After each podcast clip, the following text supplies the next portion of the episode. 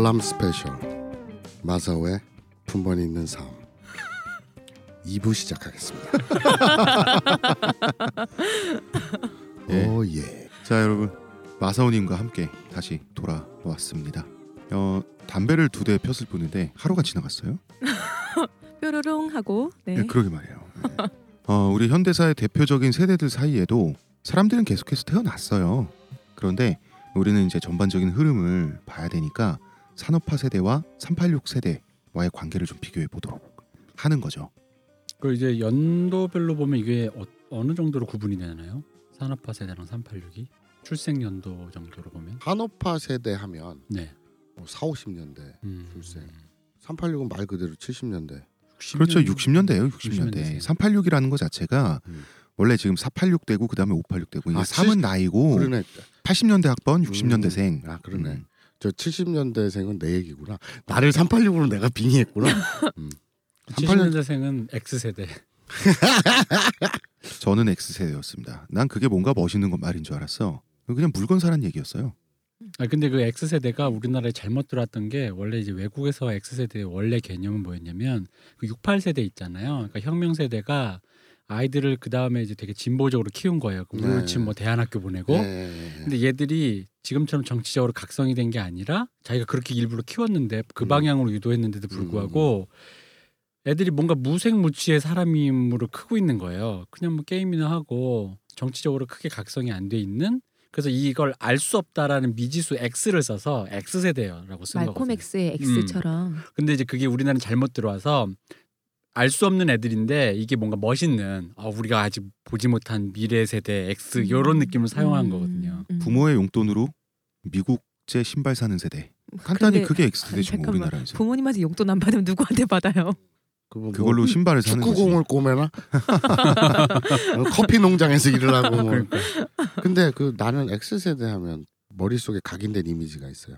그때 내가 압구정동에서 네. 커피숍 알바를 하고 있었는데 20대 초반 때 그때 웬 빨간 스포츠 외제 스포츠카를 탄 아가씨가 선글라스를 끼고 딱 쓰더니 나한테 길을 물어보는 거야. 그래서 가르쳐 줬어. 또 가더라고. 근데 내가 왜 길을 가르쳐 드릴게요 하고 그 옆에 타지 않았나? 그거랑 그 길- X 세대랑 무슨 상관이죠 그게? 네? X 세대랑 그게 무슨 상관이야? 아. 그때 이제 오렌지족이라 해서 그렇지 아, 그. 오렌지족이지. 야- 야타족 뭐 이런 게 많았었거든요. 야타를 안 했으니까 못한 거죠. 어, 그래서 내가 그때 어 저쪽 논현동 방향이요.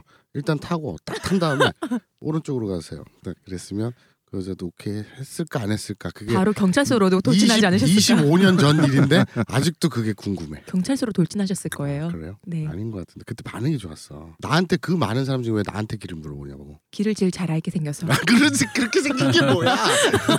도로 표지판처럼 생긴 거야?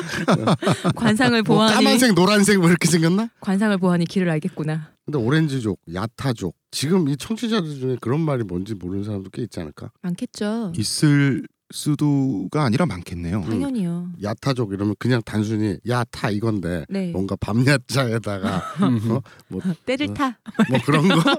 나타 나타족도 있었어요. 나타? 아, 아. 그렇지. 그 이제 그때가 처음 그런 말이 많이 나왔던 게 강남이 본격적으로 강, 다른 지역과 빈부격차가 생기면서 그 집 자제들이 유학파 음. 그리고 이제 약간 잉여롭게 그왜 학교를 갔다 오면 우리 항상 취직을 해야 되잖아요. 어쨌든 유학이든. 네. 근데 이제 취직 안 하고 거기서 그 동네에서 이제 유유자적 놀 수 있는 정도 여건이 되는 사람들. 한량이 될 수 있는 아, 사람들. 그 사람들이 주로 돌아와서 많이 했던 게 재즈 카페였. 어. 그래서 그 당시에 신해철 네. 노래 중에도 재즈 카페 어쩌고 얘기 나오는 게 네. 재즈 카페. 그래서 그 차 몰고. 그리고 랩 그 힙합 초 초창기 네. 그래서 똥꼬 바지가 아니라 뭐지 힙합 바지 뭐 끌리는 바지. 끌리는 바지. 네. 그거에다가 옷을 다 통 크게. X-large 이상으로 맞아요. 그래서 제가 그 스무 살 때 알바했던 그 압구정 커피숍 바로 뒤에 옷가게들이 미국 브랜드 음. 이름도 기억 안 난다 생소한 미국 브랜드 네. 근데 후부 이런 거. 어 그런 거 근데 되게 커 나도 거기서 괜히 월급 타가지고 있어 보이려고 하나 샀는데 분홍색 티를 하나 샀는데 되게 컸어 근데 뭔가 입고 그리고 돌아다녔어 이어 이어 이러면서 부모님들이 왜그 음. 길거리 청소하는 바지라고 그렇지, 하셨던 것 같은데 그렇지. 그걸로. 맞아요. 네. 그렇지 그 오렌지족의 최상층에 있었던 그몇 명의 사람 중에 한 분이 노소영 씨죠. 남경 무슨- 남경필도 있고 남경필도 있었나? 같은 새누리당에서 남경필 욕할 때 저 오렌지족 출신 이렇게 음. 오렌지족 출신은 뭐, 그러면 뭐그 이런 말도 좀 남궁민 씨의 아들이신 그 그분 지금 정치하시는 홍정욱. 분. 네, 그분도 음. 야. 유학파들을 오렌지족이라고 이런 건가요? 그러면 대충 굳이 얘기하자면 그 당시에 미리 부를 축적해 놓으신 분들 중에 그 자제분들이 네. 유학을 갔다 와서도 일을 하지 않고 부모의 자산으로 네 여유롭게 백수 생활을 할 수 있는 사람들을 사람들 오렌지족이다. 왜냐면 그 사람들이 노니까 그러니까 네. 원래 거기서 나온 건 아닌데 왜냐면 오렌지족이 뭐냐면 그 사람들이 이제 노니까 그 사람들 유흥 문화가 있을 거 아니에요. 네. 이제 그 유흥 문화가 그 당시 세태의 평균적인 20대의 유흥 문화와는 괴가 있었어요. 음, 본인들만의 문화가 따로 있었군요. 그렇죠. 그러니까 예를 들면은 보통 우리 20대면 보편적으로 대학생이라고 치면 네. 그 당시로 이제 소주방 뭐 이런 데 가서 소주방 뭐 호프집 가서 호프 호프집. 먹고 돈가스 안주 먹고 이러잖아요. 선배들이랑. 소세지, 야채, 어. 그 금을 시켜 저 써야. 먹고. 뭐지 저 쥐포 튀김 음. 한 접시 2,000원. 맞아. 그랬다고. 500이 500원. 음. 어. 막 그랬는데 그 당시에 이제 압구정이나 이제 강남 쪽을 가면 그분들 아까 말씀 재즈 카페 네. 그처럼 그러니까 나랑 비슷한 나이대인데 이 사람들이 예를 들어 스물여섯 일곱인데 유학 갔다 와서 음. 이미 재즈 카페 사장이야. 음. 그리고 거기서 어떤 카페는 뭐 지금 유력한 정재계 뭐 하시는 분 중에 그분은 클럽제를 만들었어요. 어. 아예 아예 내가 돈 아무나- 있어도 못 들어가. 아무나 못 들어오는 네. 거죠. 어. 뭘못 들어가는 거야. 멤버십. 멤버십으로. 어, 어. 그래서 그 당시에 멤버십이라는 게 처음 생긴 거예요. 그럼 그 우리는 또 멤버십 하면 우리 흔히 말하는 어른의 세계인 줄 알잖아요. 근데 네. 그게 아니라 나랑 같은 나이 또래의 젊은이가 음. 거기서 그러고 있는 거예요. 등급을 나눠서. 음. 그래서 이제 그 애들이 유흥 문화가 좀 약간 이제 조금 이제 악랄하게 표현한 거예요. 뭐냐면 이제 좀 퇴폐적이다 이런 음. 식으로 음. 언론이나 사회 분위기가 몰고 간 거지. 음. 요즘 그러니까 흔히 말하는 뭐 기성세대 그 자식들이 좀 더 이렇게 뭐 상류층의 자식들이 네. 야타도 거기서 파생된 거고 뭐냐면 외제차 들고 와서 그냥 여자들한테 대놓고 야타한다 뭐 그런 식으로 했던 네, 거죠. 음. 근데 이제 재밌었던 건 실제로는 그런 사람이 있고 없고가 갈렸던 게 뭐냐면 몰라요 제가 본 경험에 의하면 거기서도 그렇게 막 막 노는 사람은 자기들끼리 약간 배제했어 요 어, 양아치라고. 쟤네, 쟤들 너무 아. 심하다. 어, 너무 어. 양아치라고 어. 배제하고 약간 고상하게 아까 말한 재즈 음. 카페 이런 것처럼 고상하게 노는 거야 이 사람들이. 음. 브런치 먹고. 어 브런치 먹고. 그때 이미. 네. 그, 그 생각해 보니까 그 시절에 브런치라는 말이 등장하니까 사람들이 우와. 그럴만하죠. 그러니까 지들끼리 지금, 지금 대표님 말씀하신 것처럼 자기들끼리 뭐 인사요, 제임스요. 아, 맞아요. 아까 말투가 정겹어. 막 이러고 음. 그 이름이 뭐 지들 거기 유학에서 썼던 네. 이름들이니까. 음. 저는 오렌지족 하면 보통 그때 미국 유학 많이 가고 LA 많이 갔잖아요. LA 쪽에 오렌지 유명하고 그리고 외국 물 그때 당시 또 머리 염색 많이 하고 노랗게 그래서 그런가 뭐 이런 생각을 했었거든요.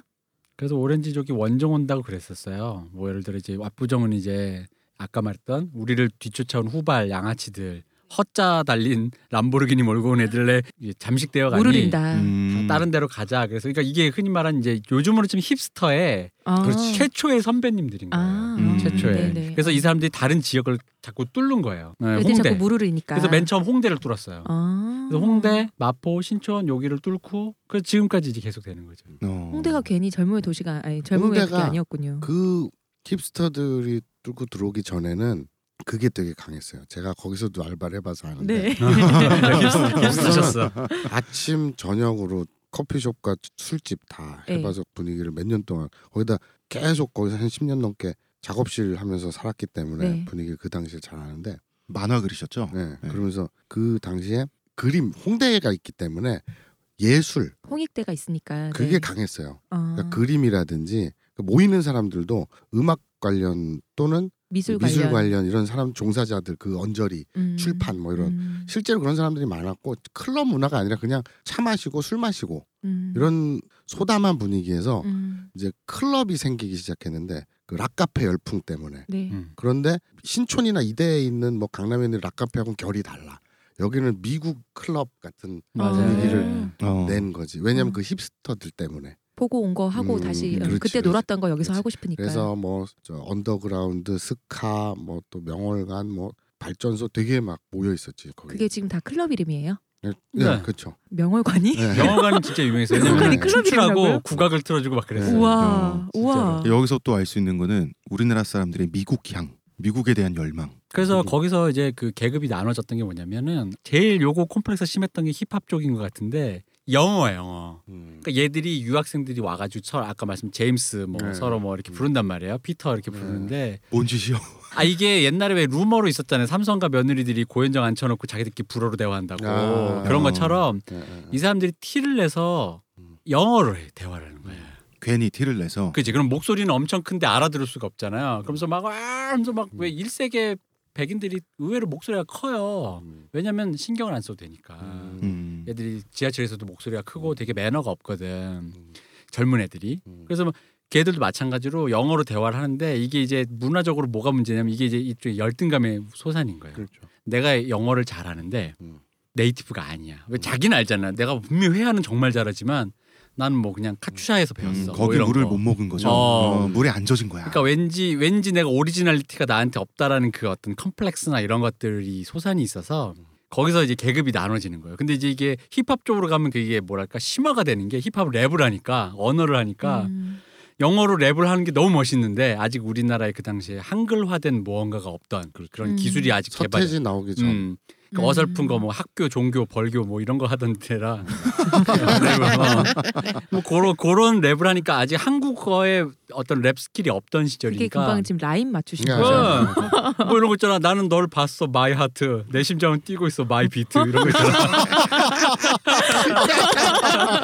이게 아니 지금 근데 이거는 지금 지금 워낙 많이 개그 소재로까지 쓰일 정도인데 여기서도 지금 빵 터지잖아. 근데 네. 그 당시엔 이게 굉장히 진지했다니까. 굉장히 정말? 그랬어요. 어. 그 폼잡고 있어요. 어, 학교 종교 벌교 이거 다 나온다니까 진짜. 음. 그걸 진지하겠다. 어. 음. 근데 이게 안 되니까 나의 그거가 없잖아요. 내가 이거를 하면 웃음을 산단 말이야. 내가 영어를 한 발음부터 해서. 문법도 틀리고 콩글리시 막 나오고 하니까 그 콤플렉스 거기서는 좀 대표적으로 발현은 많이 됐고 실제적으로 그건 이제 예- 예체능으로 작품을 내니까 거기서 볼 수 있는 거고 밑으로 깔려 있는 사람들끼리 지나갈 때도 네. 젊은이들끼리 술자리나 네. 이런 데서도 그런 컴플렉스의 그런 현장들이 많아요. 음. 명월가 같은 데 가서도 자기들이 술 먹고 뒤에서 있으면 걔들은 영어로 얘기를 해. 일부러. 근데 걔들이 그 무슨 예를 들어 교포 2세도 아니야. 음. 여기 있다 유학 갔다 온 애들인 거예요. 음, 음, 음. 근데 자기들끼리는 거기서 만난 친구들이니까 어떤 멤버십을 고취시키려고 그런 말을 멤버십 한다는 가게에는 거지. 못 가지만 우리끼리 멤버십 하는. 그렇죠. 네. 그러니까 뭐 지방 운수 회사면은 정말 알부자거든요. 그럼요. 음. 유지란 말이에요. 유지 네. 지방 유지. 네. 유학 보낸 애의 자식 뭐 이런 거지. 음. 이미 걔는 그 3대지. 갔다 와갖고 이제 서울 올라가고 컴온 이러고 돌아다니는 거지. 그렇죠. 음. 그래서 그래서 그 콤플렉스가 잘 발현이 되는 게 뭐 영어 콤플렉스 말고 네. 그러니까 내 주변에 사람들이 누군가는 갑자기 땅값이 오르거나 아버지가 지주거나 해서 갑자기 왜 졸부가 돼서 왜 확 그 나랑 계급차가 상승하는. 벌어지는 거 있잖아요. 네. 근데 음. 나는 우리 집은 아버지 뭐 여전히 뭐 태권도 관장이시고 그게 유아 감독님 슈퍼 하시고 어, 뭐 이러니까. 유아 감독님의 그 연작으로 계속 나오는 거예요. 그러니까 뭐냐면 이걸 연대기로 보면 되는 게 강남 1970을 보고 말죽거리 잔혹사를 보고 그다음에 그 뭐죠 연애는 미친 짓- 아, 결혼은 미친 결혼 짓이다. 네. 이걸 그리고 그분이 데뷔작이 바람 불면 압구정동에 가야 된다.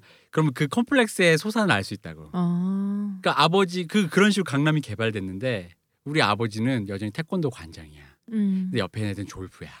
나는 뭔가 애매해. 막 들이미는 양아치도 아니어서 한가위도 못 꼬시고 그렇다고 내가 뭐 되게 막 우리 집 부잣집 아들에서 뭘로 어떻게 어필할 수도 없어. 그 가운데 서 있는 점이지대 같은 데 서 있는 사람의 얘기거든요. 음. 그런데 이제 자기가 나고 자는데 말죽거리 압구정동 강남이니까 바람 불면 압구정동에 가야 돼. 근데 이게 점점 벌어지는 거야. 옆에 있는 애들이 점점 유학 갔다 오더니 외제차 타고 오고 카페를 세우고 난 여전히 학원 강사인데 어, 걔 카페 주인이 됐어. 음. 이제 그런 식으로 계속 그래서 그 마지막에 비열한 거리가 거의 활용점정인 거예요. 어. 어, 그런 깡패가 된 친구와 영화 감독 친구가 나오잖아요. 네. 그래가지고 그 둘이 이 여기 부동산 그걸 놔두고 벌어지면서 그거에 대한 얘기거든 이게 음. 강남에 대한 얘기. 나는 평생을 강북에 살아서 마포에 살아서 네. 뭐 일산 잠깐 살았지만 그래서 그 강남에서 알바하거나 소위 말하는 힙스터들 그때 이제 오렌지족 혹은 X세대 유행이라는 그 접하면서 그냥 굉장히 이질감 느꼈던 기억이 나요. 그 지금 대표님 말씀하신 그런 컴플렉스가 보여 눈에. 음. 맞아요. 근데 왜그 지랄을 하고 사는지 이해를 못 하겠어. 음. 음, 그리고 이제 대학 가면 압구정동 이런 데 애들 꼭 있잖아요. 과에. 거기 사는 오렌지 쪽 애들. 따라하고 네. 음, 강남 살면서 니네 압구정동 알아? 좀 이렇게 그 좀 자의식 있는 애들이 있단 말이에요. 네. 어, 옷도 좀, 좀 이질감 있게 입고 날씬하게 입는 게 아니라 당시에는 이제 벙벙하게 입는 거지. 아까 그 후브 티 셔츠처럼 그런 애들 꼭 맞아. 그 강북 출신 애들한테 어디 끌려가서 꼭 쳐맞아. 꼭 쳐맞고 애들이 조용해져. 마사오님 때리고 꼭 다니신 거 애들이 아니에요? 꼭 강남 애들이 한 번씩 맞아요. 참 재밌어 그런 거 보면. 그, 그게 재밌었던 게 제 학교 시절 얘기하면 이건 제 강남 출신 그 아까 전 회마다 등장하시는 얄팍한 작가님이 네. 압구정동 현대 아파트에 사셨던 분인데 네. 그분의 증언에 의하면 그러니까 강북은 그 당시 패션이 스키니였어요. 음. 말구두에 스키니 바지. 그리고 약간 똑 떨어지는. 어, 그리고 강남이 힙합이었거든. 음. 근데 강북이 먼저 흔히 말하는 범죄와 전쟁처럼 그 흔히 말하는 동네 왜 본드 불고 양아치들 삥 뜯는 애들을 외, 외곽으로 쫓아내기 시작했어요. 그게 강북이 먼저 됐어요. 음. 제가 대학로에 살아서 아는데 제가 대학로에서 중학생 때까지는 조금 한 10시 8시만 넘어도 삥 뜯겼어요. 근데 이제 그게 점점 뒤로 범위가 확대되면서 대학로에선 절대 그런 일이 없었어요. 넘어가면서 돈암동, 삼선교, 쌍문동 거기 가면 이제 뜯기는 거예요. 음. 어. 그러니까 외곽으로 점점 쫓겨나. 왜 우리 뉴타운처럼 음. 그런 애들은 점점 이제 걔들이 뭐 정신 차려서 대학 가고 그랬겠어요.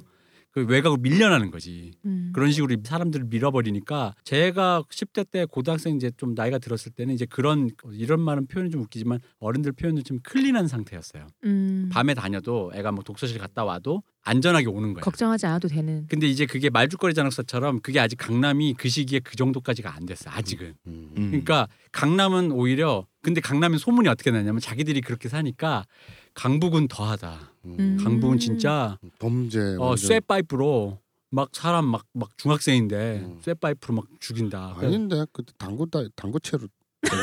그러니까 뭐 그런 류의 설이 아니, 많았어요. 참, 그래서 제가 90년대 고등학교를 다녔는데요. 네. 그때는 싸운다 그러면 AP가 싸워. 음. 다른 학교 애가 그러면은 서로 응원을 하든지 구경을 하면서 이렇게 요새는 둘러싸면서 이렇게 구경을 하더라고요. 유튜브에 보니까 그러니까 옛날에는 다 패싸움이죠. 아니, 근데 기본이 그게 패싸움이고 어디였어요? 90년대. 90년대에 저는 강동구에 살았어요. 그러니까 그게 강동구가 그 다음이에요. 그러니까 강북 강남이고 강북 강남에서 외곽으로 나간 데가 강서랑 강동이었거든. 음. 왜냐면 음. 그홍 작가님 시절에 이미 저희 때는 그게 없었어요. 음. 어. 완전히 진짜 그런 애들은 정말 왜 학교에서 손 놓은 애들인 거예요. 음. 음. 그런 정말 지, 지금과 같은 비슷한 분위기에서 그냥 학교 다니고 우리 우리 친구들은 칼 들고 다녔어요. 그 그런 거 없었어요. 생각해 보니까 중학교 때만 해도 네. 내 친구들이 신촌 그 광성고등학교, 광성중고등학교 앞에 철길이 있어요. 음. 기차 다니는. 네. 아침에 글로 갔다가 이제 도시락 뺏기고 삥 뜯 기고 이랬다. 음. 중학교 시절에 음. 그랬다는 소문이 있었는데 네. 아, 고등학교 시절에서 이제 이렇게 신촌 그 어딜 지나가는데 네. 당구장 옆 골목에서 패싸움이 나는 거야. 그러니까 네가 지금 방금 얘기한 이쪽 학교 아니 패싸움이 나면 음. 한 5분도 안 돼서 음. 몇십 명이 그냥 집합이 돼요. 아니 그러니까 어. 저희 당구장에서 시비가 붙은 거지 이 학교 네. 교복을 입은 이 학교 저 네, 학교 뭐 네. 광성하고 이대부고 네. 뭐 이런 식으로 딱 무리 지어갖고 이제 5분 안에 한 예닐곱 명 이상 모여가지고 대치를 딱 하고 있는. 음. 부딪히기 직전 음. 네. 지나가다 보면 둘 다 내 친구야. 이쪽 팀도 친구들이고 저쪽 팀도 친구들. 딱 지나가다 뭐하니? 싸울 것 같아. 어 수고요. 이러고 그냥 가고 뭐 이런 이런 거였는데 음. 고등학교 이후에 그러니까 고등학교 때부터 친구들이어서 그런지 모르겠는데 눈에는 안 띄었지 그렇게 빙 뜯고 뭐 음. 싸우고 뭐 이런 음. 것들이 많이 줄어든 것 같긴 해. 그 음. 외곽으로 점점 밀렸어요. 제가 그걸 증언을 들은 게 제가 강북에 살고 강남 살던 친구 그리고 신림이나 이런 강 네. 외곽 쪽에 사는 친구가 연대가 달라요. 아, 내가 80년대 겪었던 느낌이 이 친구가 좀 더 늦게 늦게까지 남아 있었고 그 점점 그 서울시가 확장되는 느낌처럼 어. 그게 그 클린 흔히 말하는 범죄와의 전쟁의 그 느낌이 외곽으로 점점 그러니까 왜냐면 밀려나니까 이런 것도 그분들이. 있어요. 그 방금 말씀하신 외곽으로 밀려난다는 말씀을 하시니까 생각이 나는데 90년대에 제가 강동구에서 자랄 때 공터, 녹지 많았어요. 음, 맞아요. 예, 그리고 빈민가 이렇게 빈민촌 주택가 골목길도 많았어. 어, 음. 판, 판자촌 있고 담배 판자- 필 때가 얼마나 많았는데. 그때는 음. 교복 입고 다 담배를 피고 다녔어요, 그냥. 음. 그리고 교복 입고 담배를 샀고 그러니까 우리는 안 됐다고. 우리는 아안 그랬어요? 됐어. 우리 안 됐어요. 우리는 아. 교복을 입고 대학로에서는 대학로에서는 거의 80년대 후반부터 불가능했어요. 그랬구나. 신- 우리는 교복을 입고 어. 술집에 가서 술을 사 먹고 나왔어요. 만화방이나 당구장 같이 들어가지 않고 길거리에서 그런 분위기가 안 돼서 음. 아니면 음. 공사장이나 빌딩 공사장 공사 멈춘 데 있잖아. 맞- 맞아요. 네. 어. 이런 데서는 그랬지. 그지. 음. 아 이게 정말 외곽 문화구나. 어, 외곽 문화. 그러니까 점점 이게 슬럼화를 시켜버리는 외곽으로 사람들을 은폐를 시켜버리는 거잖아요. 그러니까 음. 그분들이 엄밀히 말하면 그냥 노동자잖아요. 그 음. 옛날 어른들 기준으로 흔히 말하는 약간 이렇게 힘든 일을 하시는 분들인데 그러다 보니까 아이들을 케어를 못 하니까 아이들이 그냥 동네에서 놀다 보니까 뭐 삥도 뜯고 조금 그렇게 그런 식이 된 건데 그분들이 어쨌든 간에 그래서 자수성가하는 그림은 잘 없잖아요. 무슨 땅을 사놓지 않는 이상.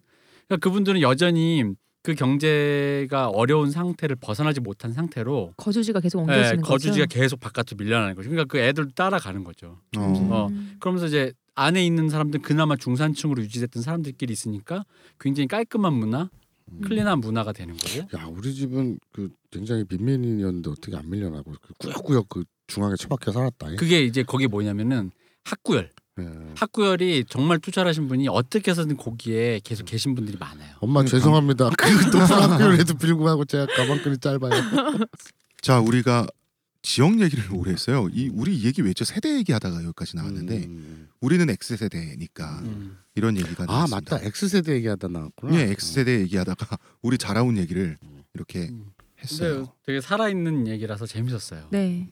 20대 사셨네요. 청취자들이 만약에 들으면 재미있을 것 같아요. 재미도 있지만 이좀 어이 없을 것 같아요. 무슨 야만이야 진짜. 아, 저 농담 하나만 해드리면 저 살던 대학로가 주말마다 그때는 길 아, 막았어요. 그쵸, 그쵸, 그쵸. 술 먹고. 일본 신주쿠 거리 어. 벤치마킹 해가지고 근데 거기가 이제 처음엔 애들 보고 자전거 타고 아, 문화의 거리 하라주구나. 하려고 했는데 이게 이제 하다 보니까 사람들 우리나라 사람 술마 술밖에 더 먹어요. 그러니까 젊은 사람들 특히 대학생들이 그 아스팔트에 이제 그 신문지 깔고 있는 술을 먹었다고. 막걸리 먹고 막걸리 먹고 그 당시 또 이제 운동권 문화니까 뭐왜 여자들 형이라고 부르면서 음. 같이 먹는.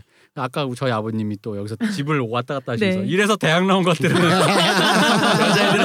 안 된다면. 저러고 왜 그 저기 그 살인의 추억에 그 대사 있잖아요. 그 시- 본판에도 나왔는지 모르는데 시나리오に그 대사가 있어요. 뭐냐면 서울에 있는 대학생은 MT 가면 찝한다며라는 대사. 네. 그, 그 그런 게 대- 어딨어? 그러니까 근데 그 이미지가 있다. 음. 어. 대학생들 저렇게 여자애들 저렇게 음. 남자애들이랑 뒹굴면서 저렇게 음. 아무 데서 주저앉아 저렇게 술이나 먹고 음, 음.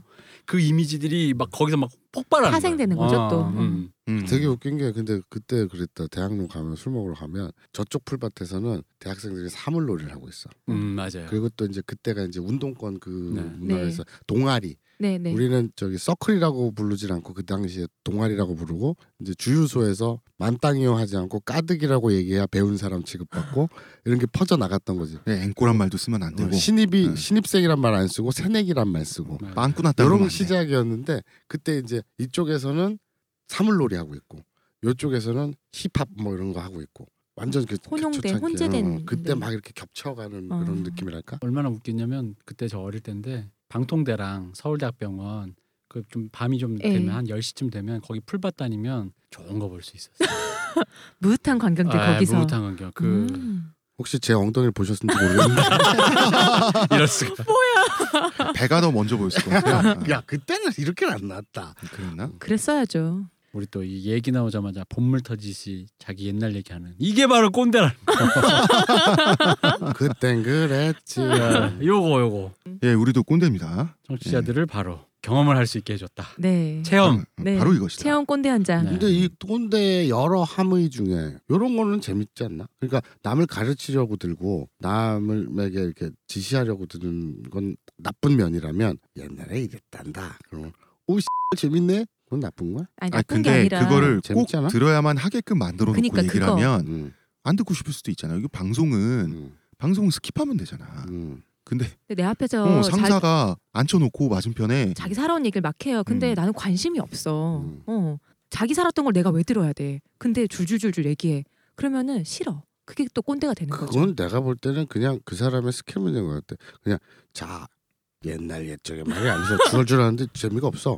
안 듣고 싶어. 네. 그런데 이제 여기 저 우리 홍 작가처럼 하하하 한번 들어봐 이러면서 막 재밌게 얘기하면 또 빠져들잖아. 홍 작가님이 재밌게 얘기한다고요? 그냥 그렇다 예를 들어서 일테면 아, 가- 네, 예를 들면. 신우이가 더 밉다고 지금 시우님보다 크 하는 소리는 대표님 더 싫어. 뭐 아무튼 뭐 그건 skill의 문제 아닌가? 뭐 그럴 skill의 수도. 있는데 관심의 문제일 수도 있죠. 아니, 근데 그게 네. 그러니까 우리나라는 아직 너무 날이 서가지고 그러니까 그게 사실 누가 얘기했을 때 좀 들어줄 수 있는 여유가 있고 말하는 사람도 막상 말하다가 좀 재미없을 때 상대방의 피드백이 오면 아 그런가라고 이게 교정이 돼 서로가 이런 피드백을 맞아요. 주고받는 어. 사회가 되면 상- 상관이 없는데 여유가 서- 없잖아요. 서로가 여유가 없어요. 그러니까 주고받는데 하면 일단 내가 여유가 없으니까 이 사람이 좀 들어줄 수 있는 얘긴데도 짜증이 나는 거고 음. 말하는 또- 사람은 또 억지로 막 주입을 어. 하듯이 네. 또 말하는 막 사람한테 끊어가잖아. 만약에 이걸 중간 에 끊으면 화는 거지. 그러니까 어른들 말을 듣지도 않고 말이야라는 거죠. 그러니까 음. 서로가 여유가 없으니까 음. 그게 사실 여유만 있으면 그 마사오님 말씀대로 들을 수 있는 얘기예요. 뭐 그런 얘기 뭐 그랬나 보다라고 하는 거지. 나는 남의 얘기가 재밌던데. 만약에 늘 야근을 해야 돼. 근데 직장 상사가 날 앉혀놓고 그런 얘기하고 있어. 난 지금 빨리 조금만 빨리 해서 집에 가고 싶은데 앉혀놓고 그딴 소리를 하고 있으면 얼마나 싫겠어요. 이- 그러면서 내일 와서 일해 이게 아니라 그 그거는 다 하고 가 이러면 재수없다. 어 알겠습니다. 미안해요.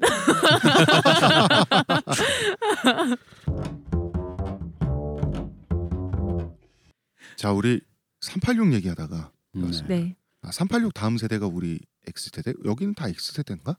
아, 나는 산업화생. 수학교를 나오신? 소학교 나오셔서 알겠습니다. 자, 386이라고 하면 일단 이런 세대죠. 정치적으로 각성한 세대다라고 정의가 되죠. 각성했습니까? 이분들? 본인들은 각성하셨다고. 아니 그거 어쨌든 어떤 네. 의미로든 정치적으로 예, 예. 여기 이게 이제 기, 드라이한 의미로는 정치적으로 각성했죠. 예, 네. 그러니까요. 네. 각성했어요. 산업화 세대를 설명하는 게 먹고 사니즘이라면 386은 어쨌든 정치적 각성이죠. 음. 예, 정의에 대한 희구라고 멋있게 표현해 줄 수도 있고요. 그러니까 이만큼 먹고 살게 해줬으면 되지와 정치적 각성이 결국 으, 갈등을 일으키게 되면 자기 부모 세대에 산업화 세대에 이만큼 먹고 살게 해줬으면 되지라는 말을 천박하게 생각할 수밖에 없죠. 그리고 어, 청취자 여러분 지금 마사오님이 아주 이상한 짓을 하고 간질간질해서 기분 좋아. 예, 알았어. 어, 신경 쓰지 마. 그 마이크 아 이거 소리가 들어. 커버죠. 아니 그게 아니라. 내가 신경 쓰여서 그래. 제가 마이크 커버를. 아, 수염으로 긁으면서 그 묘한 느낌을 감상하고 있어요. 느낌이 좋아. 어, 이거를 멈추는 법이 있습니다. 시청자 여러분, 그 마사오님이 배가 뿔뚝한데 이 배를 손가락으로 누르면 특정한 소리가 나요. 배에서 나는 소리죠. 사실. 그렇습니다. 네, 그렇게 눌러보겠습니다. 믿고 싶습니다. 둘, 셋. 야다. 어, 이거 어, 어떡하지 이거 진짜. 아 야다를 한번 하게 되면 마사오님은 잠시 기능이 정지되면서 하던 짓을 잠시 멈추는 그 고양이가 캣닙 좋아하는 그런 느낌? 음, 배 찌르는 게 좋으세요? 그런 게 있습니다. 나쁘진 않아요. 어디까지 말했는지 계속 까먹었어. 하시죠. 네. 네, 386. 네, 네. 386. 그러니까 기껏 공부시켜서 대학 보내놨더니 하는 것과 말 안 통하는 무식한 어른이 또 되는 거예요. 이 대결 구도가 생기는 건데. 사람은 먹고 사는 걸로 끝나는 게 아니다라고 생각을 이제 하게 되니까. 그렇죠. 이제 자기는 어, 정치적 부모는 각성을 자꾸 먹고 했으니까. 살 만큼 됐잖아 하니까 음. 아니다 그거는. 그래서 아버지와 아들이 싸운다고 했을 때 전 개인적으로 아주머니들 아지매들 아재의 대응어는 아지매니까 아지매들만 가장 불쌍하죠. 왜냐면 남편한테는 애 교육을 어떻게 시킨 거야 이런 얘기 들어야 돼요. 그 아들한테 이분들이 예를 들어서 아들이 운동하다가 경찰서 갔어. 그럼 가서 어머니들 펑펑 울잖아요. 영화나 이런 데 보면 이 애미는 아무것도 모르겠고 그냥 네 몸 다치는 것만 걱정이란다 이런단 말이야. 그럼 아들이 뭐라 그러냐면 그건 엄마가 이 땅에 정의가 숨지고 있다는 사실을 몰라서 그런 거야. 이래. 어, 진짜 때리고 싶다. 음, 그래 개몽당해야 하는 처진 아니, 거예요. 지금은 되- 지금은 때리고 싶다 그러는데 네, 그 당시에는 이런 그 영화나 선전물이나 만화 같은 거 보면 네. 울컥했어요. 예. 음. 음, 저 최규석 작가 백식도 씨 거기에도 그런 뭐 자기 아들이 교도소에 들어가서 각성하게 된 네. 그런 어머님들 막 이런 사연들도 나오잖아요. 네. 음. 그 87년 6월 음. 항쟁 때 음, 음. 그 구속자 어머니회 뭐 이런 거 그럼 울컥울컥했어요. 내 아들이 왜 이러나 하고 이제 서로 서로 생각해 보다 보니 각성이 그쵸. 되신. 네. 네. 이 아주머니들이 집안에서 노동과 헌신은 이분들이 다 있어요. 386 아니 세대 뭐 어느 세대 때는 안 그랬나? 그러니까 지금은 안 어머니들이- 그런가? 그렇지 음. 늘 그랬지. 제가 하고 싶은 말은 뭐냐면 386 세대에게도 1차적인 계몽의 대상이 어머니였다는 거예요. 지금도 할머니들이 가끔 뉴스에 나와서 아이고 나 1번 찍은 거 아들이 알면 혼나는데 어떡해. 이런 할머니들이 있잖아요. 음. 물론 저는 1번이 싫어요. 그러나 그건 그거고 아들이 알면 싸우는데 어떡하가 아니라 아들이 알면 혼나. 이런 그 뉴스에 그 짤방도 있고 음, 화면이 있잖아요. 음. 386 세대 아들이란 말이에요. 아들이 논쟁의 대상이 아니라 아들한테 계몽 당하고 음. 교육의 대상이 된 음. 엄마. 그러니까 남편한테나 아들한테나 동등한 설득의 대상으로 취급되지 못한다는 뜻에서 이분들은 노동과 헌신뿐만 아니라 사실은 많은 무시를 당한 거예요. 네. 아 제가 이제 네. 이 타이밍구에서 네. 고해성사를 하자면 어저께 아, 이거 저희 어머님이 이제 2월 초에 설날 때 그 감기 몸살에 걸려서 한 달을 앓으셨어요. 아이고. 근데 몸무게가 5kg나 빠진 거야. 어. 너무 헬스했는데 우리 엄마가 워낙 병원 같은 데 가기 싫어해요. 네. 그래서 내가 강제로 강제로 그 병원에 그 건강 검진 네. 이거를 신청을 해가지고 강제로 예약을 해서 모시고 갔어요. 네. 그래서 어지럼증도 있고 막 손발 떨림도 있고 하니까 네. 뇌 쪽이 의심돼가지고 무서워서 네. MRI, MRI 다 했어요. 네. 머리부터 발끝까지 쫙 했는데 돈 되게 많이 나왔어. 근데 알고 봤더니 다다 멀쩡하고 다 정상인데 네. 갑상선, 네. 아. 항진증 음. 예, 예. 어. 호르몬이 너무 아. 그래서 체중도 빠지고 이렇게 생각지도 나는 뇌 쪽 우리 가족력에 외할머니도 중풍으로 돌아가시고 이랬기 때문에 뇌를 신경 썼는데 뜬금없이 갑상선 이런 음, 거예요. 음, 음. 그래갖고 이제 또 이제 검진은 그렇게 나왔으니 병원 가서 네. 진단을 해라 검사를 받아라. 그래서 다른 병원을 이제 일산병원을 모시고 갔어요. 근데 그게 어제였어요. 어제. 어, 네. 어. 근데 어제가 총선 다음 날이었잖아요. 음. 네, 어제가 네네. 총선 다음 날이었어요. 어제가요? 어제는 네. 다 다음 날이죠. 다 다음 어제 날이에요. 금요일이니까. 아 그러면 그 그제. 그제였구나 음. 참. 네. 그제 총선 다음 날 이제 어머니를 태우고 이제 운전을 하고 가고 있는데 무슨 얘기가 이렇게, 이렇게 나오다가 총선 얘기가 나온 거야. 네. 근데 길가에 가는데 왜 음, 당선 사례. 네, 그런 게 막 붙어 있으니까 그 얘기가 나는데 우리 엄마가 이실직고라는 거야 고해성사를. 음. 어. 사실 나 평생 처음으로 지난 대선 때 네 말 안 듣고 박근혜 찍었다. 아, 그 전까지는 어. 그럼 마사오님의 말을 듣고 찍으신 네, 거예요? 내가 이제 20대 되고 나서 음. 이제 몇 번 찍어라. 엄마 누구 찍어야 돼? 어, 엄마 아버 아, 엄마 아버지한테 내, 내 동생한테도 아, 내 동생 그때 그, 나보다 어리 여섯 살 차이 나니까 투표권 없으니까 네. 내가 이제 소위 말하는 이 386 소위 말하는 각성되고 나서 지금 저희가 하는 말을 네. 하셨던 거죠? 네 어머니 아버지한테 근데 아버지는 내 말 안 듣죠. 음. 네. 우리 아버지가 경북 안동 출신인데도 불구하고 김대중 지지자였고 음. 어. 그런데 어머니한테는 내가 일방적으로 지시를 한 거였어. 음. 근데 그거에 대한 문제점이 이런 게 전혀 없었어 근데 나는. 당시 어머님들의 태도에 음. 그런 게 있었다니까요. 어. 그런 태도가 있었어. 그래서 나는 아들이 시키면 해. 어 그리고 엄마는 정치에 대해서 모르고 관심 없으니까 음. 라는 게 전제. 그러니까 엄마는 모르잖아. 어 맞아요. 나도 전제가 돼 있었고 엄마 당신 스스로도 그런 인정하고 네. 그래서 몇 번 찍으면 되니 어 몇 번 찍으세요. 그리고 나서 나중에 비례제 도입돼 가지고 정당 투표했을 때도 하나씩 일일이 다 찍어 주고 내가 음. 그런데 다 내 말을 잘 듣다가 저번에는 저번 대선에 음. 아니 문재인이 찍었어 문재인이 찍었어 하, 하셨거든. 네, 네. 근데 그게 거짓말이었다는 거야. 어. 알고 봤더니 이실직고를 엊그저께 나한테 총선 다음 날 MRI가 한두 푼이 아닌데. 그래서 왜? 왜? 그랬더니 깜짝 놀라서 왜? 그랬더니 다 그놈이 그놈인데 저 불쌍한 아이 한이나 풀어주자. 이래서 직전에 마음을 바꿨대요. 그래서 내가 문재인하고 박근혜가 그놈이 그놈이란 게 말이 되냐? 그랬더니 엄마 눈엔 그놈이 그놈이다. 음. 음. 그리고 거기에 더해서 걔 누구니 고년 고고고 그래서 누구 그랬더니 이정희. 이정희 아니 사람 면전에 두고 오예 그래서 사람을 어 따다다다다 그냥 빈정이 확산했다. 그러니까 어. 굉장히 감성적인 접근이죠. 이건 그죠. 예. 논리적인 접근이 아니라 근데 어떻게 하겠어 그냥 당신의 주체적인 선택인데 네. 내가 화를 낼 수가 없는 거 사실은 내가 그래서 엊그저께 그걸 처음 깨달은 거예요 아니 엄마가 엄마의 투표권을 평생 단 처음으로 주체적으로 선택을 하신 거예요 그게 음. 옳던 그르던 네. 음, 진짜 뭐라고 할 수가 없는 거죠. 오. 그거는. 그런데 내가 거기다 뭐라 그러겠어 음, 그리고 음. 오히려 역으로 엄마는 그러면 지난 대선 이전에는 한 번도 당신의 뜻대로 해본 적이 없어. 정보가 없다고 인정하고 정보가 있 다고 보여지고 주장하는 아들 의견을 100% 따랐던 거지. 음. 아들도 정보만 준 게 아니라 그냥 디렉팅을 그냥 그렇죠, 바로 바로 그렇죠. 디렉션을 준 거잖아요. 그렇죠, 그렇죠. 어. 정보를 준 게 아니라 네. 정보를 음. 제공한 게 아니라 네. 결과값만 준 거죠. 그래서 엊그저께 차 안에서 그 얘기를 듣고 내심 깜짝 놀랐어요.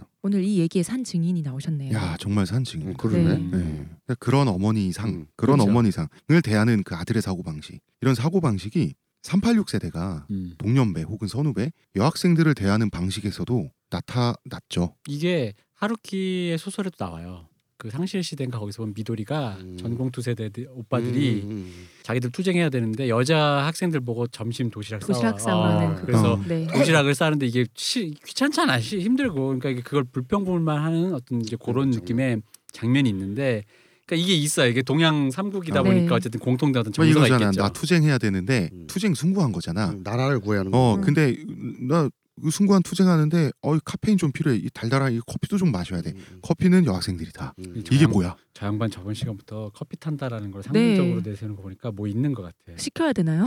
아니 학창 시절에 뭐 있죠. 있어요. 그지 뭐 뭐야 그거 얘기해 봐요. 커피를 몸에 뿌렸니? 아니 그게 아니라 어, 그 주사파 선배들이 네. 그렇게 여자애들 커피 심부름 시켜. 그래서 저 커피 좀 혼자 타 드시죠. 지나가면서 말했다가 음. 이 양반들이 나를 때리려고. 때리려고 대학생들이? 응, 때리려고. 제가 외대 용인 캠퍼스 경기 동부의 심장에 거기. 음. 어, 그 되게 누구야? 자랑스러워 드시겠다. 어 통일의 꽃 임수경 그 우리 우리 불어과 선배란 말이야. 이 선배들이 미쳐가지고 쫓아오는데 제가 달리기가 느리거든요.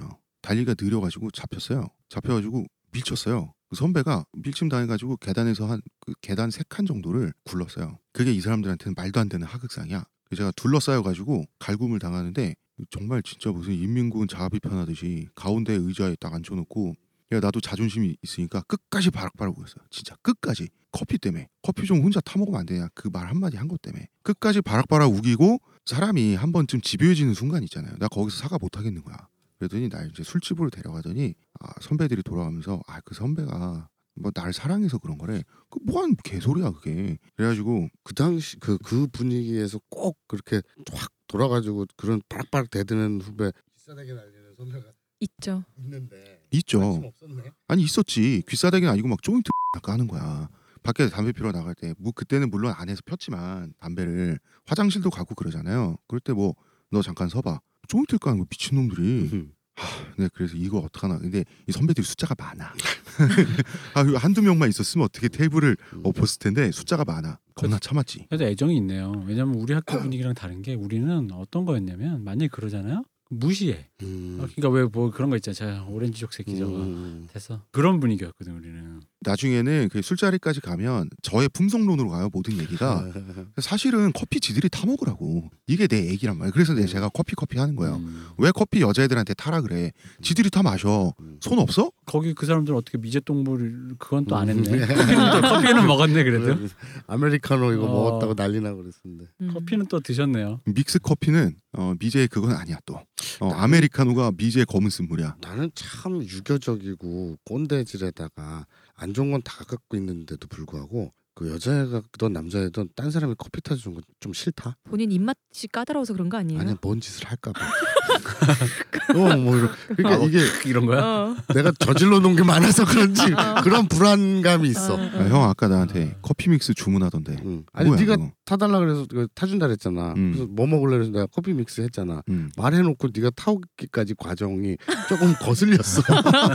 그런 게 있어 나 심리적 먹지 마, 저항감 먹지 마. 이런 게 있어. 뭐야 이거 방금 다 먹었네 이거 음. 그런 게 좀 있어. 자 그래서요. 자 그래서 커피는 음. 제발 좀 타 드시라 직접 도시락을 싼다는 것도 그렇고 음. 이제 뭐 커피 타주는 것도 여자가 해야지라는 것도 그렇고 그러니까 운동하고 있잖아요. 음. 본인 운동권에 운동하고 있는데 여성은 운동의 주체가 될 수 없고 너는 우리를 서브하는 거 이런 얘기잖아요. 음. 그게 기저에 깔려 있으니까 그렇게 행동이 나오는 거 아니에요. 말하자면 운동권들은 예를 들어서 자기가 의사야 남자들은 근데 운동권 여자 후배들 있죠 간호사야 그리고- 이런 사고 방식 갖고 있어 그리고 이게 음. 그 이슬람이랑 비슷해요. 그러니까 여자를 왜 우리의 여자애들을 지킨다라고 아, 표현하잖아요. 그쵸, 그쵸. 그래서 네. 너희들 우리 사수대가 앞에 쇠파피들 나면 뒤에 있어. 응, 응. 너희들을 지켜야 돼. 근데 그 당시엔 되게 숭고하고 멋있는 오빠 혹은 멋있는 형인 것처럼 음. 보이지만 이게 사실 이게 그거잖아요. 우리가 나의 여자, 음. 내가 소유한. 네. 아니 뭐 위안부 할머니도 음. 그거는 그 한 인간을 그 성착취 성노예 뭐 이렇게 네. 했던 그 전쟁통 전쟁 범죄 이렇게 전쟁 바라보는 게 바라보는 게 그게 아니라, 아니라 내 누이 네. 음. 응. 그러니까요. 우리 거 어. 그러니까 어. 우리 뭐저 원시 시대로 보면 우리 그 우리 부족의 어, 어. 약탈 당했다 이런 네 그렇죠. 어. 그런 사고 방식에서 나온 언어가 공공연하게 쓰여지잖아요 음.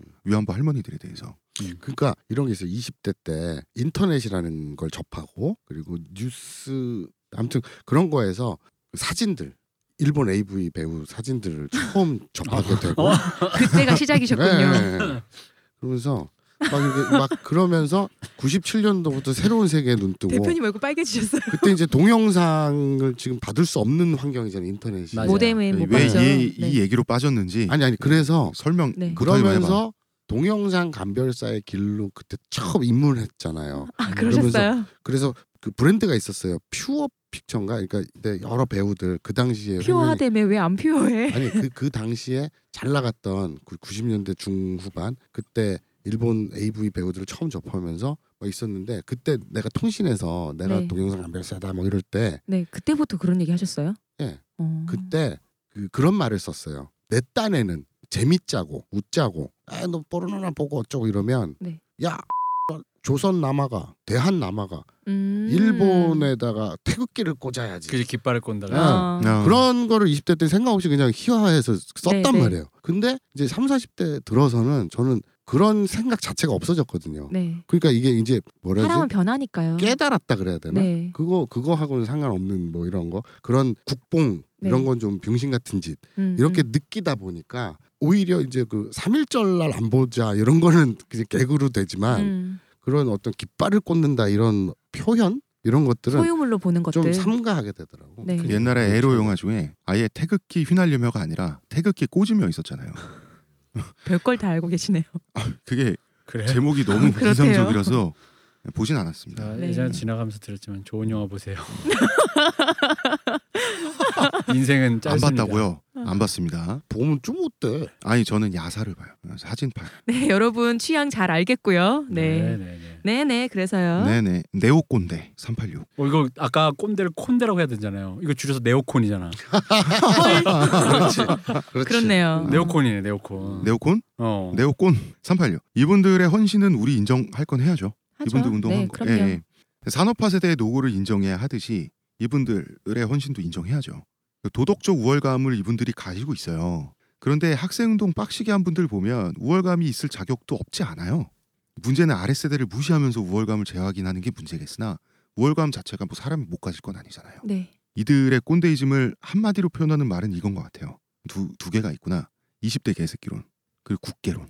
그러니까 자신과 생각이 다른 사람들을 계몽의 대상으로 보는 경향이 음. 이분들에게 음. 있는 건 사실이에요. 그러니까 가르치려고 아니라. 든다. 이게 꼰대 기질이라고 아까 정의를 내렸는데 네. 예. 꼰대 여러 포인트 중에 하나인데 딱 386이 그렇다는 거지. 음. 계몽의 대상으로 보는 건 사실이에요. 다른 걸 자꾸 틀리다고 생각하니까. 음. 그렇죠. 어, 틀린 거는 옳은 걸 가르쳐 줘야겠다. 이렇게 음. 생각하니까요. 그러니까 2030의 현재를 각성의 부족으로 보는 음. 그런 경향이 있어요. 음. 심지어는 경제적으로도 노력의 부족으로 봐요. 아까 그 대표님 말씀하신 이 중에 내용 중에 꼰대이즘이 있다고. X 세대네. 그러니까 68 세대가 정치적 각성을 하라고 네, 교육을 맞아요. 시켰는데 네. 거기 한 발 늦게 온 거예요. 이 새끼가 우리나라에서. X 세대로 자라난 거야. 허탈하잖아. 음, 음. 그러니까 우리 386이 애들을 이렇게 했는데 정치적 각성이 안 됐으니 그거에 대한 피드백으로 이 새끼 뭐 그거 우리 부모들이 맨날 하는 말이죠. 저게 저, 저 땅이 어디서 나왔지 저게 그, 그거지. 네. 맞아요. 음. 민주화를 시켜줬는데 저, 저 20대 개새끼론이지. 음. 민주화된 세상을 물려줬는데 왜 우리한테 이렇게 불만이 많아? 음. 이게 지금 있는 거예요. 그런데 지금 기성세대가 된 386에 대한 2030의 분노도 사실 이해가 돼야 되거든요. 분노 자체에 동의할 필요까진 없어요. 여기서 좀 주의해야 될 게 요즘 애들이 이런 말 하잖아요. 그때는 놀거나 운동해도 취직할 수 있으니까 마음껏 운동했다. 이런 말씀은 안 돼요. 아니 왜냐하면 경찰서 끌려오면 두들겨 맞죠. 음. 그 최루탄 뭐 마시고 싶나 이게 어떻게 노는 거야. 그리고 고문당하고 고문당하고. 그럼 네. 그리고 사진 채증 당하잖아요. 그럼 취직 안 돼요. 음. 분명히 희생한 게 맞아요. 이 사람들 취직 안 돼가지고 뭐 10년 동안 굶다가 강남 대치동에서 다 스타 강사 된 사람들이 이 사람들이에요. 스타 강사 되려고 된 게 아니라 음. 하다 보니까 된 거지 이 굶다가 된 거라고요. 그렇지만 이제 경제 구조의 변화에 있어서 가장 큰 혜택을 받은 것이 386인 것은 사실이죠. 우리나라에서 이들의 경제 기득권이 아랫세대로 내려오지 않고 있는 것도 사실이고요. 그 재밌는 거는 아니 근데 그거는 음. 386이 경제 기득권을 갖고 있었다 할지라도 설령 음, 갖고 있었다 할지라도 IMF 터지면서 다 망한 거 아니야? 아니 나는 세대적으로 아, 세대 세대로 보자는 거지. 그 사람 개개인들을 보면 우리나라 성공한 사람 한 줌밖에 안 돼요. 세대로 보면 그렇다는 거죠. 근데 재밌는 거는 386들이 자본주의적 사고 방식 갖고 있어요. 운동을 하신 분들인데 왜 그럴까 제 생각인데요. 정의의 문제에 천착하다 보니까 정작 운동이나 혁명의 기본 목적 있죠. 이거 원래 경제 구조잖아요. 착취 구조 해소란 말이야. 이런 거는 생각을 해본 적이 없는 것 같아요. 독재 권력 물러나라. 이걸 위해서 목숨을 바치고 정의를 위해서. 사실 혁명의 그 최종 목표는 네. 어떻게 보면 권력의 선출 방식이 아니라 경제 구조의 변화가 어떻게 보면 혁명의 최종 목표인데 맞죠. 근데 그러니까 자본주의를 예, 공산주의로 바꾼다는 거는 뭐 이를테면 그런 거고 음. 사회민주주의로 바꾼다든지 음. 이런 건데 또 이분들이 이제 보면은 자본주의 사회에서 부를 적어도 2030보다는 부나 지위를 축적한 상태에서 자신도 모르게 자신도 모르게 2030에 대한 착취에 동참을 하다 보니까 음. 자이든 타이든 편의점 일하면서 알바들 이렇게 어뭐 이를테면 그런 거죠. 음. 이분들이 그러니까 이제.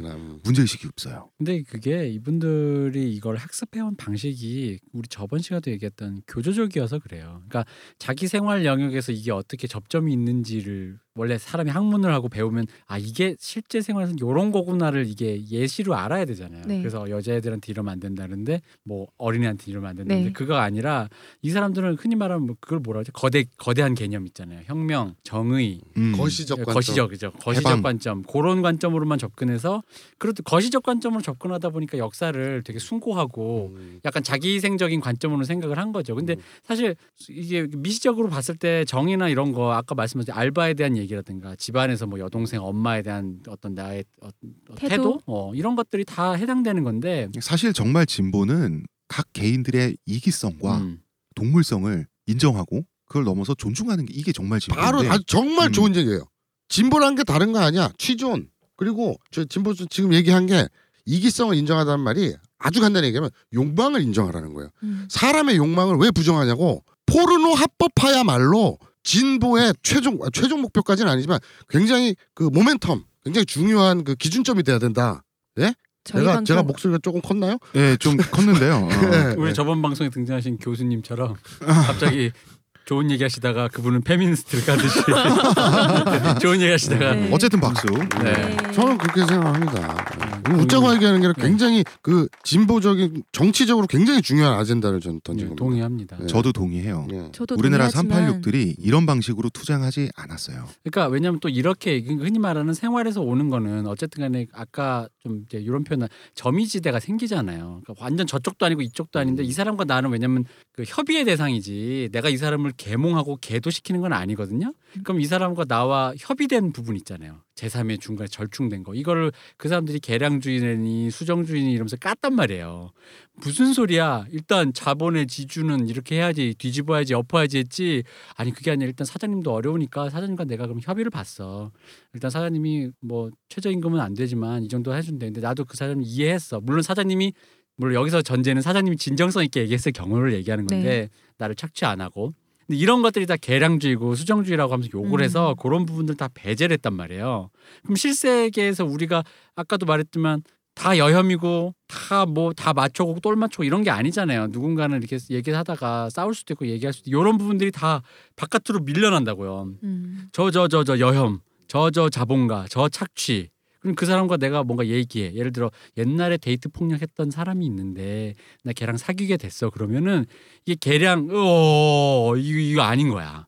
근데 안 갈 수도 있잖아. 음. 걔가 반성 통렬한 반성 끝에 각 대호각성할 수도 있는 거고 걔와 얘기를 할 수도 있고 심지어는 뭐 걔랑 계약서를 쓸 수도 있잖아. 앞으로 나랑 데이트할 때 이러지 마라. 근데 난 너의 이런 면이 좋다.